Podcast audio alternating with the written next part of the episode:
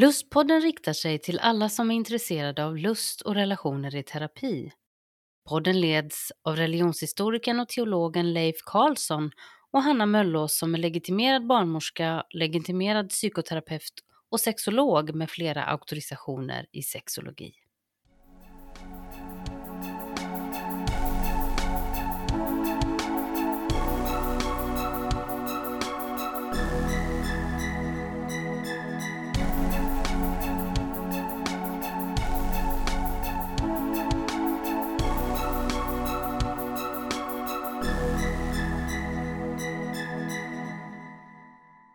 Dagens lustpodd är en reflektion kring de två sista avsnitten som vi haft.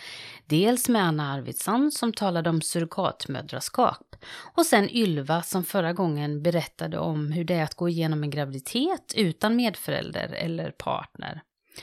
Och för detta samtal så har jag med mig som så många gånger förr här på mitt vackra fina bibliotek slash kök. Mm. så sitter han, mannen, legenden och myten. Leif Karlsson, välkommen. Nu tar du allt i lite ja, grann. Det tyckte jag. Vi skulle ju faktiskt suttit i Frankrike, du och jag nu. Du. Ja, ja, ja. Det är ju lite tråkigt, men då, då, då får vi liksom, eller när vi skulle spela in Ja, det blev Huskvarna istället för Frankrike. Ja, det är faktiskt eh, inte fy skam. Nej, absolut Nej. inte. Hur är det med dig? Jo tack, det är bra. Mm -hmm. Det är bra. Välkommen. Mm. Ja, tack. Mm. Ja, du, jag tänker, vi rör oss här i ett landskap Mm. där eh, åtminstone inte jag har varit innan. Nej, Utan, du menar eh, med sa- graviditet? Nej, vi sa ju det Mm, sist, att mm. vi rör oss i en i ett sammanhang där Mm. vi inte, i alla fall jag kan tala för mig själv, inte har Mm. några erfarenheter Nej. alls. Nej. Nästan som när vi pratade om det här med kemsex. Ja, och- just det. Mm. Ja, Mm. så att det, det är ju sa- samtidigt spännande men samtidigt känner man sig rätt så begränsad. Ja, men sen är det ju, du är ju förälder. Ja, ja. Det kan man tänka Ja. kring. Och jag tänker ju också då det här spännande att vi faktiskt kan reflektera om varandras eh, upplevelser. Det tycker Mm. jag är jättespännande. Mm. Och, och jag tycker det är lite kul med Lustpodden, att vi tänker lite så. Att det Ja, här är... Det, det, det, var, jag, jag, det var någon som sa det någon gång, att när jag pratade, det skulle vara intressant att intervjua dig, jag kommer inte ihåg vem det var, av alla våra gäster. Och då sa den personen, ja fast det här ämnet handlar ju inte om lust. Och då tänkte jag det, men, men allt handlar ju om lust. Ja, och vi sa ju redan från början eh, när vi startade den här podden att det skulle vara, vi skulle tänka brett Ja, kring det här med, Ja, med lust. Ja, och relationer. och relationer. Ja, så absolut. att det, är- jag tycker det är jättespännande. Och, och om vi börjar lite här nu har vi ju flera spår att Mm. få med här Mm. idag. Både om Anna och Ylvas berättelser och intressanta intervjuer. Men jag tänker, jag kan bara... Det finns, eh, jag lägger ut, eller om, vi har väl säkert lagt ut Annas eh, Mm. avhandling till exempel här då. Och den kan vi lägga ut igen. För jag tänker att det finns mycket kring det här med surrogatmödraskap som bryter så mycket normer. Hon, hon tar upp det i sin sammanfattning i Mm. den här fina avhandlingen. Att, att det här att surrogatmödraskap och värdförälderskap och vad man nu använder för ord. Att det finns så otroligt många saker som, som kan, kan förvirra och som Mm. blir etiskt svårt och, och, och som, som är jättesvårt att diskutera på något sätt också. Att Mm. det, det då har, har handlat väldigt mycket i beskrivningen om det här med exploatering av fattiga människor Mm. som eh, inte ser någon annan utväg än att använda sin kropp då. Att då blir det nästan som en slags, ja, både en kommersialisering av både barn och kvinnokroppar men en slags prostitution som en del Mm. använder i, i, i de här orden. Men också att, att det finns ju många aspekter kring det här med, ja men ska inte människan få tjäna pengar på det man Mm, vill tjäna mm, pengar på? Men mm. vad skulle hända om inte utsattheten finns Mm. och så här? Du tar ju upp nu det som jag kan känna att det är nästan Mm. som ett minerat område. Ja, här. det är det verkligen. Ja, Och eh, man får nästan vara Mm. lite våghalsad här. ja för- absolut. Man, man får nästan lite ta sats Ja, så här. ja. Och, och jag tänker lite att det är kopplat också till det här med adoption. Mm. För adoptioner har ju liksom varit ganska... Ehm, man har pratat ganska vitt och brett om det. Och, och liksom som något fint och bra och människor Mm. kan användas av det. Men det har ju framkommit jättemycket hur mycket kommersialisering och, Mm. och iffy business som har funnits när det gäller adoption. Oh ja, oh ja. Och det har ju kommit upp många utredningar från flera länder där man vet att barn har blivit stulna och, Mm. och så. Så att det är inte så att man kan säga att om en adoption är liksom en, en, ett fint område där det inte sker, Nej, några nej, så här, nej. Juridiska svårigheter medan surrogatmödraskap bara är någonting hemskt och så. så Mm. det, jag, och jag tycker att det är så spännande med annat. Dels det här med hennes avhandling där hon då tittar på olika länder. Mm. Och det är intressant när man läser hur hon skriver att, att många tänkte kring det här med utsattheten för föräldrarna när de kom från till exempel Asien då Mm, och Indien. Medan man kanske inte alls tänkte det på samma sätt om föräldern då kom från, eller surrogatvärlden då, kom från till exempel USA. Ja, där man tänkte att det fanns mer altruistiska liksom att man gjorde det för den goda sakens skull Mm. och, och man, man såg inte samma utsatthet. Mm. Och att det någonstans är utsattheten som blir skärningspunkten i det etiskt svåra Ja. här. Ja. Sen tänker jag också, för att nu liksom belyser vi de här svåra Mm. mm. problemen eller det problematiska i Mm. detta. Samtidigt så, om man skulle liksom ha en slags positiv approach, Mm. så, här, va? så är ju verkligen eh, vad jag tänkte på när jag har lyssnat, Mm. det är att det finns en sån stark längtan Ja. efter barn. Mm. Och jag kan misstänka då och tänka mig att de här barnen är Mm. verkligen älskade. Absolut, och, och det tycker jag är liksom Ja. en sån där eh, tanke som Ja. jag tycker man måste ha med sig in i den här Men- debatten. Och, Men sen skulle man också kunna ifrågasätta det du säger. Mm. Om, nu, ska, nu vänder vi och vrider på detta. Ja. För om vi tänker så här, man säger ofta det här barnet är så efterlängtat Mm. så det är så älskat. Ja. Men är det samma sak? Eller är det så att man längtar efter en förverkligande av någonting som det inte alls är säkert att det här barnet står upp för när Du det menar väl att kommer? det skulle vara någon typ av egoistiska Ja, men motiv? är eller? inte reproduktion egoistiskt egentligen? Är det inte någon slags både biologisk, psykologisk, sociologisk, liksom egoistisk formation av att jag vill förmedla någonting till världen? Alltså i slutändan även någon som tar hand om mig när jag blir gammal. Eh, Jo, så, så men... det är det här att det, man längtar så efter ett barn behöver ju inte innebära att det här barnet blir älskat. Nej. Alltså, fast nu kanske jag är ute på hal is här. Nej, jag vet inte, men jag Mm. tänker mig mer så här att det är en sån oerhört stark drivkraft Ja, ja, i oss, att vi Mm. vill liksom på något sätt reproducera oss. Ja, visst. Att det är en, en drivkraft Ja. som, som finns. Jag, som Mm. teolog skulle jag ju säga då, en drivkraft som Mm. Gud har lagt ner Ja, i våra liv. Mm. Det Mm. här att vi vill liksom på något sätt vara hans medskapare, som jag brukar det. säga. Ja, precis. Mm. Och föra livet vid. Och det, och det här med surrogatmödraskap blir också intressant, för att där finns det ju flera sätt att göra detta på, där man också då det här barnet som blir, är en del av mig själv. Mm. Man kan använda spermier eller ägg från någon av dem som, som sen ska vara föräldrar. Ah, ah, Och, då blir det ännu mer likt att få ett riktigt barn. Mm. Mm.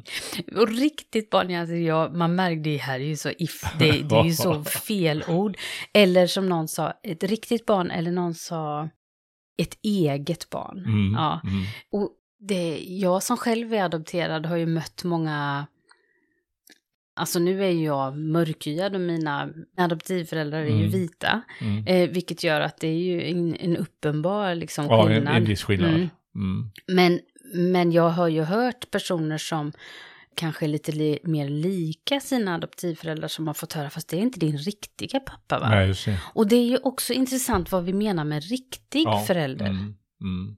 För det finns ju många biologiska föräldrar som är helt frånvarande. Ja, förfärligt Eh, och som inte alls liksom Mm. på något sätt liksom lever upp till lever upp till den föräldraroll som man kan kräva Ja. eller som önska. Och, Ja, Medan då andra som tar hand om andras barn till exempel Ja. då va, Mm. liksom kan bli väldigt bra föräldrar. och, och jag kan tänka på det här när man hon skriver i sin avhandling om någonting som heter reproductive justice, alltså reproduktiv rättvisa. Mm. Där, där det behöver, man behöver gå igenom mer hur, så att det, det funkar med olika länders lagstiftningar. Mm, För det är mm. där det, det blir svårt för många. Mm. Och man försöker krypa genom hål för att liksom komma igenom på alla Mm. möjliga sätt. Att det hade varit lättare om det fanns en övergripande samsyn kring Ja. det här naturligtvis. Men det är Men ju så också- med det mesta här i den här världen. Jo, absolut. Men jag tänker också att, att eh, det här att det faktiskt är så mycket som hänger i luften. Mm, mm. Det blir ju inte bra varken för Nej, nej, som ska jobba nej. med det eller för föräldrarna Mm. eller för de som ska bära det här barnet. Eller liksom, det, det blir ju svårt för alla inblandade att det är Ja, så olika mm. åsikter. Eh, sen tänker jag att den här utsattheten då som en del eh, liksom sätter fokus på att det handlar om att exploatera Mm. människor i, i väldigt fattiga situationer. Om vi kan eliminera det, alltså det, vi är ju inte där än med den här världen. Mm. Men om vi skulle kunna eliminera det så vi visste att människor inte gjorde det bara för att överleva, Nej. skulle det ändå vara fel? Har rätt och fel här. är Ja, ju nej. En, en, Ja, nej, det var så en säga, dum det, det fråga, Finns, det kanske. finns ju många olika uppfattningar Mm, om mm, vad som är rätt och fel mm, i detta. Mm. Och all den problematik som kan Ja, men jag uppstå. tänkte om de som tycker att det är fel, undrar om de fortfarande skulle tycka att Ja, det var ja, fel? jag förstår. Ja. Jag förstår. Det är en jätteintressant reflektion Mm. tycker jag. För, För- då försvinner ju det argumentet att man utnyttjar någon. ja, precis. Och, och då, då, ja, det, det, jag tycker det är Mm, jätteintressant, mm, mm. den tanken där. Och, och jag kan tänka att i, i alla sådana här sammanhang när det handlar om att använda sin kropp till någonting Mm. så, så, så blir det ju naturligtvis viktigt att människan får, alltså har möjlighet att säga ja och nej. Mm. Men också möjlighet att säga just ja Mm, eller nej. mm. Alltså inte att man blir tvingad till det av någon Nej, annan eller nej. av pengar eller att man... Ja, det är en väldigt viktig Ja. aspekt det Mm. du tar upp där. Men du, det finns ju andra liksom infallsvinklar och, Mm. eh, som jag funderar på. Det är ju det här, jag, jag tänker på en berättelse Mm, i ja, Bibeln Ja, åh, spännande. eh, om eh, Abraham och Sara. Mm, den tidig berättelse. Det är en mycket gammal berättelse. Abraham han är en av de patriarkerna i, i Gamla Testamentet. Mm, Och de är ju så att säga ofrivilligt barnlösa. mm, mm, Och eh, väntar och väntar och väntar. Det mm. händer ingenting. Nej. Eh, Det är nog många par som känner igen sig Ja. här va. Mm. Och så plötsligt säger då eh, Sara till Abraham att eh, eh, vi kan skaffa barn genom eh, tjänstekvinnan, min Mm. tjänstekvinna Hagar. Okej, mm, Som blir då, kan man säga, någon typ av surrogatmamma. Ja, just det, det blir det ju så ja. Och, och det ja. intressanta är ju att det är ju Sara som kommer med förslaget. Ja. Och mm. eh, sagt och gjort. Eh, Abraham ligger med Hagar, Mm. hon blir gravid, Mm. föder en son. Mm. Och man skulle kunna tänka sig att allt var frid och fröjd då. Ja. Mm. Men då plötsligt uppstår ett svartsjukedrama. Ah. Där Hagar och Sara hamnar i en, en konflikt med Mm. varandra. Mm. Och det slutar ganska olyckligt. Det är ju Eh, intressant för det tar ju Anna upp i, i intervjun. Det här att det finns en oro för att människor ska ångra sig. Ja, ja, Ja, ja, mm, visst. mm. Och det kan man göra olika Mm, skäl mm, då. Eh, Jag kommer att tänka på den berättelsen Ja, när, när, vi, när vi har Mm, lyssnat på mm, detta och mm. pratat om det. Jag tänker även på Maria, alltså Jesu moder. Det är också en form av surrogatmödraskap. Ja, det kan man säga. Det, det, det, är, en, det är en intressant tanke Ja, faktiskt. Jag har aldrig där- tänkt den nej, tanken. Men, Men där har vi ju faktiskt pratat om hur mycket samtycke Maria kunde ge till detta. Därför det är Ja. inte så lätt att liksom tacka. nej, nej. Eh, om det är svårt att tacka nej till pengar så kanske det är ännu svårare att tacka nej till Gud. Ja, men hon blev ju faktiskt surrogatmamma Ja. åt Gud. Ja, det blir hon faktiskt. Enkelt. Ja, det, det är en jätteintressant tanke. Mm. Alltså. Ja. Eh, Sen, sen är det klart, jag tänker om vi återgår till den här Mm. bibliska Mm. berättelsen. Det var ju en kultur ja, där det kollektiva precis. stod över det individuella. Mm. Och det handlade väldigt mycket om att släkten skulle leva vidare. Just alltså det. man levde vidare. Mm. Genom sina Och, och barn. det är ju fortfarande så egentligen Mm. va, men det var en Mm. väldigt starkt präglad Mm. kollektivistisk Mm. miljö. Ja. Och att då få någon som en son Mm. då som skulle Mm. föra arvet vidare. Var Och oerhört i, idag viktigt. är det liksom lite ersatt av att jaget ska leva ja, vidare. Ja, ja, Eh, det, det, behöver inte ens... eh, Det men, behöver... men, men fråga, nej, Ja. absolut, va? vi lever i väldigt individualistisk eh, kultur och Mm. jag ska leva vidare. Men ändå tror jag att det finns en, en slags drivkraft Ja, i människan Mm. också det här att föra släktet vidare på något sätt. Va? Men det är ju alltså djupt evolutionärt och, och nedlagt i oss så är det ju faktiskt en Ja, ja, ja, överlevnadsinstinkt. ja, alltså Ja, visst. a- att föda nytt liv. Men det är också det är intressant om man tar in den här aspekten av Ylva när hon berättar då att, att eh, den här tanken på att sätta ett barn till världen och riskera att det tar slut med medföräldern, barnets eventuella pappa då. Och så var tvungen att ha det här barnet varannan vecka bara. Det Mm. är liksom en för stor... Det, det, det är en sån stor risk. Mm. Så då är det faktiskt också en skönare sak att få skaffa barn själv. Mm. Mm. Och att, att eh, den egna önskan om att få barn tycker jag är väldigt intressant Ja. när vi tar in Ylvas berättelse. Mm. I att hon ville inte ha barn först. Men sen Ja. vill hon. Och det är så intressant, för precis som hon sa där, att det, det började väckas någon slags existentiell kris när hennes katt dog. Mm. Och det här att hon hade förstått att jag kunde ju faktiskt älska det här, Mm. den här katten. Mm. Och, och jag tror att det är många människor som, som, som både funderar kring graviditeter eller som avstår graviditeter som, och föräldraskap som, som kan vara oroliga för att jag kommer inte kunna älska det här Nej, barnet. Nej. Hur ska jag kunna känna någonting? Och en del kan ju säga det när jag har varit med vid förlossningar, vid andra förlossningen eller Mm. tredje. Och så säger de, hur ska jag kunna älska det här barnet lika Mm. mycket som Mm. mina Mm. andra barn? Att det, det, det, det finns någon slags eh, så här, djupt tanke om vad det är att älska och hålla av och ta Mm. hand om Mm. någonting som, Mm. som kommer från mig själv. Att föra Mm. vidare någonting. Det, så jag tycker det här är jätte, jätteintressant. det jag funderar också på när jag lyssnar på dig här då, Mm. det här med moderskap och Ja.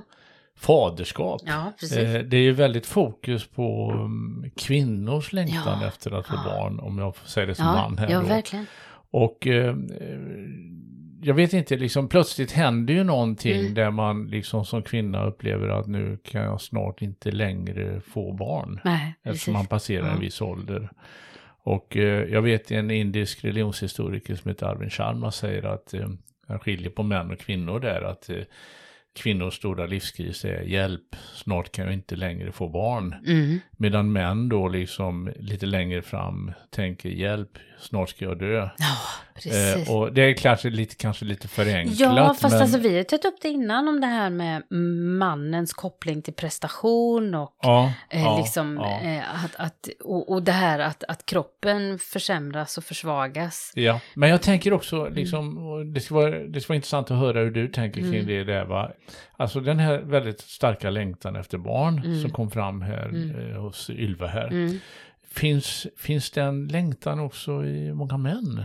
Jo, men det här är jätteintressant för att jag tycker att i talet om föräldraskap så produceras det någon slags bild och illusion om att mäns längtan efter barn inte kan vara lika stark. Nej. Och att skulle en ensamstående man säga jag vill ha barn så ses det med mycket, mycket mer frågor från Mm. allt ifrån liksom föräldrar, Mm. eh, vänner till familjehems eller familjesekreterare som ska Mm. liksom utreda Mm. det här. Mm. Ses med helt andra ögon än när en kvinna har detta, Mm. denna önskan.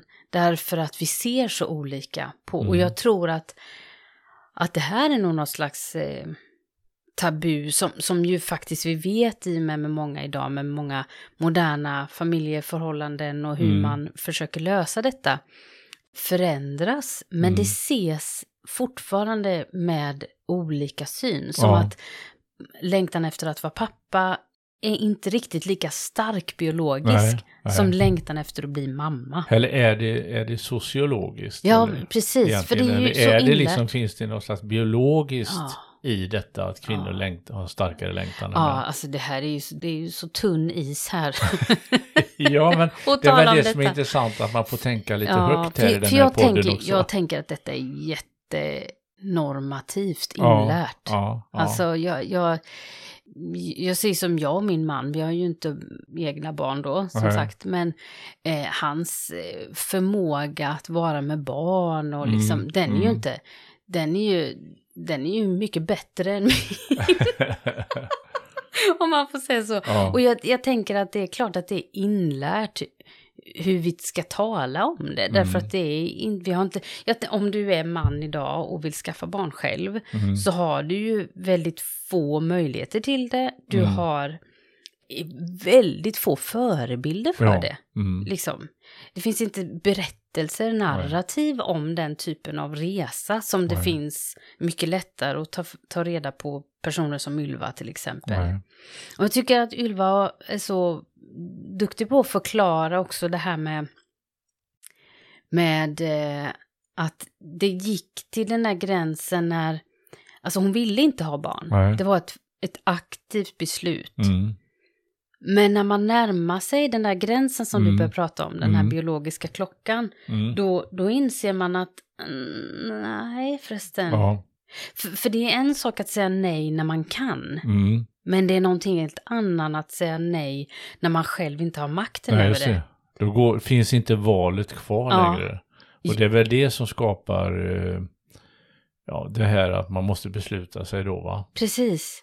Och så bara det här att när du väl gör det beslutet då så kanske du är 36-37 Mm. och då är du i en ålder när det är ganska bråttom. Ja. För att, för att kunna ingå i alla de här processerna Mm, mm, och göra de här mm. utredningarna.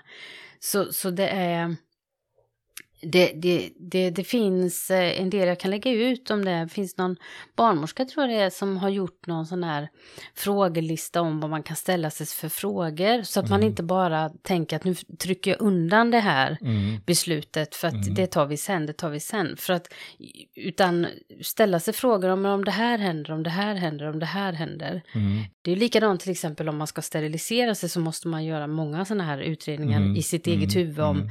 ja men om det här händer, om det här händer, Ja, visst. så. Vill jag verkligen detta? Så att man inte liksom på något sätt har fråntagits den möjligheten. Nej, då. precis, och inte Mm. liksom verkligen resonerat Mm. med sig själv. Sen är det scenarier. intressant också där att um, alltså kvinnor som föder barn idag är ju äldre Mm, än mm. eh, tidigare. Ja, mm, mm. Det är ju inte konstigt alls liksom att man föder barn, när man är en bra bit över 30 och sådär Mm. va.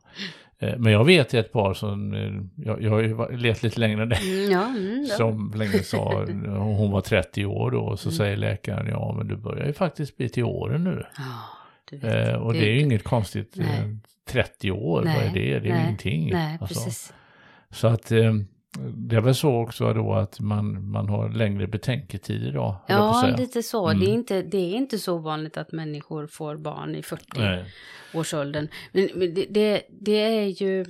Det är, här märker man ju i terapi, tänker Mm, jag. Mm. Eh, för det finns många olika reflektioner man kan ta upp när det gäller att möta olika patienter Mm. i terapi. Jag tycker de var duktiga, både Anna och, och Ylva, på att, att prata om det här, Mm. att, att våga lyfta de här frågorna. Mm. En sak kan man tänka när man möter personer som har en barnlängtan och som Mm. brottas med det. Till exempel hur är det att möta en terapeut som är gravid, Mm. som är synligt gravid.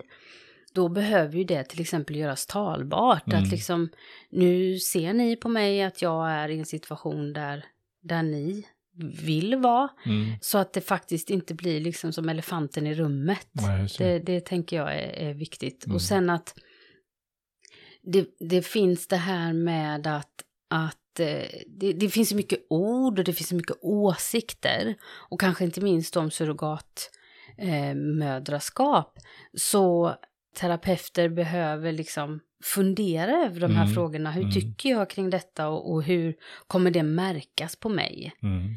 Jag tänker att en, en, en liten hjälp man kan använda sig av här, det är ju att fundera ut över, över det här begreppet som vi har pratat om, om sexistentialism. Ja. Mm. Att de här frågorna med sexualitet och relationer, när det kopplas ihop till graviditet och föräldraskap så är det ju verkligen livsmening Ja. som vi Mm. pratar om här. Mm. Eh, och, och en fråga som kan vara viktig att ställa sig det är ju vad är det jag tror ska uppfyllas av att jag blir gravid? Mm. Vad är det för mening jag kommer få Mm. av att ha barn? Mm. För, för Ylva lyfter ju det här som är otroligt tabu. Mm. Att det finns många som faktiskt ångrar sitt föräldraskap. Ja.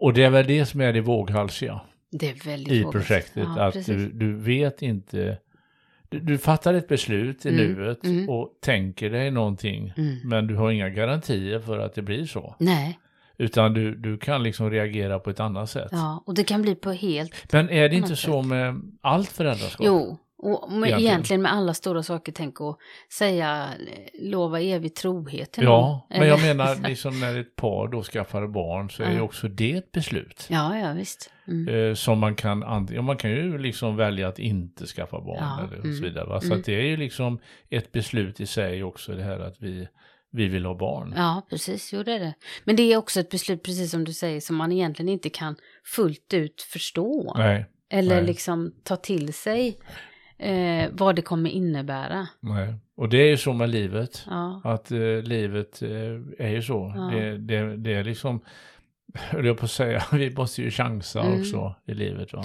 men, men någonting som jag kan, nu, nu sticker jag ut hakan här lite då. Mm. Ehm, men det här med alltså att bli förälder, jag kan ibland tycka att det blir lite projektliknande. Ja. Alltså det är en del av alla saker som ska in i livet, Mm. som ska checkas av Mm. efter Och- och karriär. Det, det, det måste jag säga, skjuta in en Mm. sak där, att det är nog många som kanske lite naivt tänker så. Mm. Att när ska vi skaffa barn? Ja. Ungefär som att man beställer någonting när det är lämpligt. Men det är ju väldigt många liksom Ja. hinder på vägen. Ja. Det är inte så- alls säkert att, att eh, du blir gravid. Det, kan, det finns ju massa olika orsaker till det, så att Ja. man kan ju inte liksom planera sånt. Nej, plus att du- vet ju inte vad som händer, det vet du ju aldrig liksom. Men menar, mm, det kan komma sjukdom och Ja, visst, svårigheter. visst. Ja. Och, och ibland kan jag tycka att det bara... eh, Vad hemskt som moralisk jag låter nu känner jag mig ja, men vi måste ha lite moral också, tycker jag. Så ös på. Just på. Nej men liksom det här, jag, det är väl också, att jag jobbar faktiskt som familjeterapeut. Mm.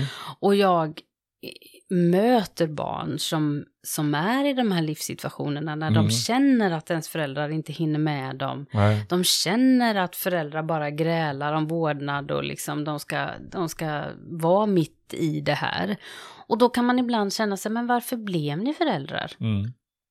Eh, Det är klart att jag inte ställer den frågan Nej. som till, utan jag liksom omformulerar ju den Mm. och, och försöker hjälpa dem att hitta sin liksom, ja, kärlek och relation till de här barnen och, och, och ansvar. För att det är ju ett väldigt stort ansvar Mm. att ha barn. Mm. Det, vi kan liksom inte, det var väl, eh, Är det inte du som har sagt någon gång att föräldraskap är ett annat ord för dåligt samvete? jo, precis. Jag ja, tycker det, ja. det är ganska träffande. Jo men alltså det är, ju, det är ju väldigt många föräldrar som går runt och har dåligt samvete hela tiden. Mm. Så, så, så är det ju. Men det finns ju också den här bilden då som Madeleine Kokotsa tog upp när hon talade om familjeterapi. Mm. Mm. Det här när man liksom man låter sina egna liksom, behov som förälder vara Mm. viktigare än Mm. barnet. Mm. Men det kanske finns situationer när, när att ha barn, Mm. det är det största ansvaret. Och, och det är väl där ibland jag kan tycka att det lite har, har tappat fokus ibland. Eh, Alltså barn är ju inte en attiralj som man, Nej. eller en accessoar som man Mm. kan, kan skaffa. Men jag har väldigt stor respekt för människors enorma längtan. Mm. Oavsett kön, oavsett eh, hur man definierar sig så tror jag att vår inre önskan, alltså när vi pratar om föräldraskap Mm. så tror jag att vi kommer i kontakt med djupa omsorgsimpulser Mm.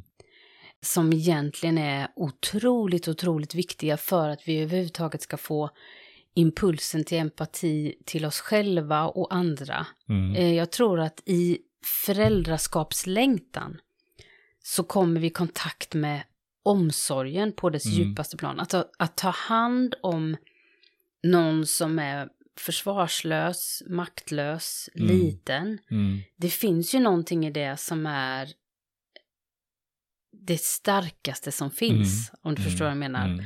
Och många kan ju komma i terapi till exempel efter det här barnet har kommit. Och man kan brottas med, men nu ser jag saker som det här barnet får, Mm. som jag själv inte Nej. har fått. Mm. Och det väcker djupa sår, djupa Mm. funderingar, djupa liksom... Ja, men det, det leder till ett arbete som, kan, som, som har stor potential men som är ganska tufft ibland. Mm. Så jag tror att det handlar inte bara om det här med att föra släkten vidare Nej. längre, utan att, att faktiskt hitta sig själv. Ja. Det tror jag. Det är ju som, alltså när jag lyssnar på det nu kan man säga, det, det, det som gör det laddat också att det är ett livsprojekt. Ja, det är det. Det är ett Mm, livsprojekt är det. precis. Det går inte bara, det tar vi den här hösten. Nej, nej, nej, nej. Och sen är det dyrt också. Ja, just det. Det kostar ju pengar. Jag tror att det, det finns en sån här dialog mellan Hasse och Tage, Ja. Lindeman, Ja, där de, jag tror att det är det sammanhanget i alla fall, de funderar på hur alla kostnader då Mm. kostar. Och det slutar med att, ah, jag tror vi köper en traktor istället. Eller någonting i den stilen. Va? Och Ja. det är lite så kallt beräknande. Ja, och det har inte, liksom, det är inte ekonomin, inte det jag Nej. menar, men det krävs ju ett väldigt engagemang. va? absolut. Man får ju ge upp Mm. mycket Mm. av sitt eget då för att Mm. engagera sig i en Mm. annan människa. mm, Och, och det är ju så i alla relationer. Mm, Och att då ta hand om ett, ett barn, Mm. eh, alltså att eh, Mm. ha ett barn då som Mm. är, det är ett livsprojekt. ja. Och det ger ju väldigt mycket, det är inte Mm. det jag säger va, Nej, men nej, det kräver ju en hel del Mm, av ja, gör det gör det. Har du någon sån här avslutande tanke om det här med manlighet och pappalängtan och, och så? Har du reflekterat kring det i ditt liv? Ja, alltså jag, jag, jag har tänkt på det ibland. Att Mm. eh, det, det, vi, det är klart, vi har ju det arvet då, att Mm. eh, kvinnor och barn liksom, Mm. va, är en starkare koppling. Va? Men jag tror att, eh, att det finns väldigt starka kopplingar mellan så att säga, mannen då, Mm. mannens längtan Mm. efter barn. Ja. Och den tycker jag man skulle kanske lyfta fram mer. Ja, för, för jag, när, när du säger det nu så, så vet jag ju att när jag möter människor i terapi så det är Mm. minst lika många män som Mm. pratar om detta som Mm. kvinnor. Mm. Och där det blir en ganska svår situation då, till exempel om man är ett heterosexuellt par.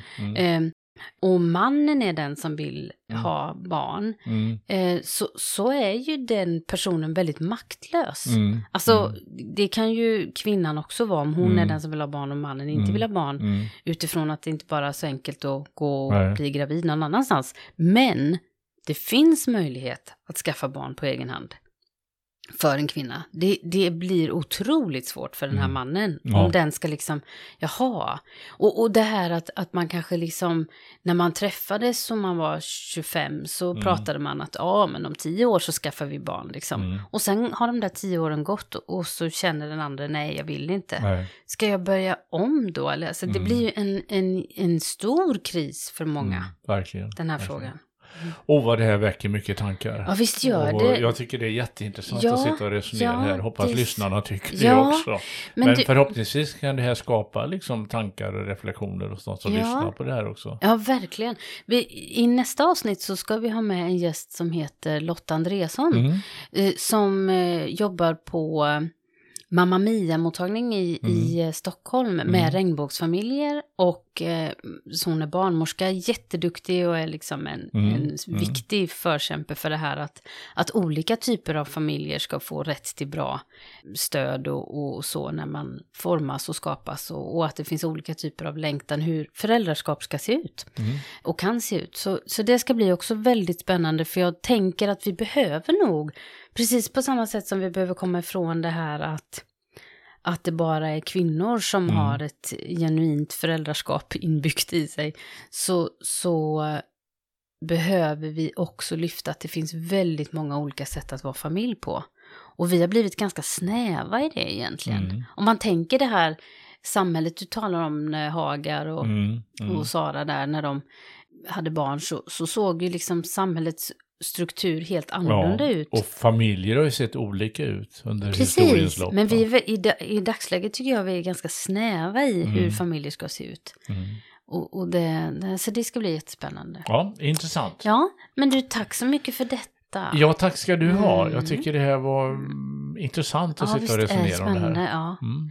Du har det så gott. Ja, ha det Mm. gott själv. Hej. hej. hej.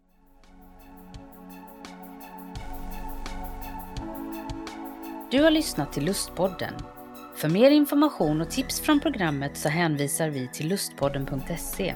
Där kan du också kontakta oss om du vill vara med och berätta din berättelse om lust och relationer i terapi.